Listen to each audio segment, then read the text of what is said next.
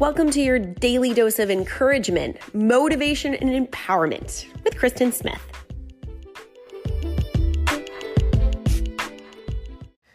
If you told me you wanted to get in shape and I said, okay, I have a nine minute workout for you, you might think, oh, that's awesome. But is nine minutes really enough to get me into shape? That probably doesn't do anything, right? Well, you'd be right, I guess, in some ways. If you were completely and totally sedentary and never worked out at all, then nine minutes a day would definitely be progress in the right direction. So, yeah, it would be definitely helpful for you to start with nine minutes a day. But for the rest of your life, nine minutes a day of movement isn't enough. But that's not the point. The point is, so many times, if I were to say, Yeah, I want you to walk for nine minutes or uh, do push ups for nine minutes or something, you would say, Nine minutes isn't worth it. It doesn't do anything. But how many times in a week do you hit your snooze button? The alarm goes off, it's time for you to get up and do all the things. And yet, the snooze.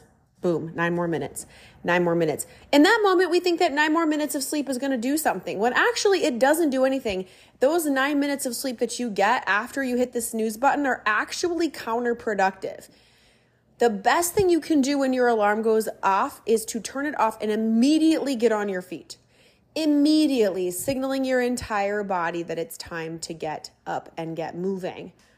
So I just want you to think about this little hypocrite thing that we have in our head that says, when I say do this much effort, quickly we say, that's not going to do any good. I may as well not do that effort. And then on the other side of the coin, nine more minutes of rest, of doing nothing, amazing. I need that. I'm tired. This is going to help we have a little hypocrite living inside of us. It's called the lizard brain. It wants you to stay sedentary. It wants you to stay at rest. It doesn't want you to exert yourself or push yourself. It just wants you to stay safe, safely in your bed, not getting after your goals, safely tucked away from you getting everything you want out of life. Getting everything out of life requires you to get out of bed for it. Nothing on your list is going to get done until you're on your feet. Period. So, next time you think about hitting the snooze button, I hope you remember what I just told you and then you flip your legs out of your bed and stand up and get moving into your day. Nine minutes of extra sleep never did anything for anybody who had other better things to get started on. Now, go have a great day.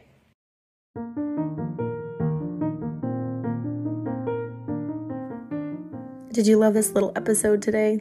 I'd love to hear from you. Kristen at KristenSmithOnline.com or message me on Instagram, The Kristen Experience, and go have a great day.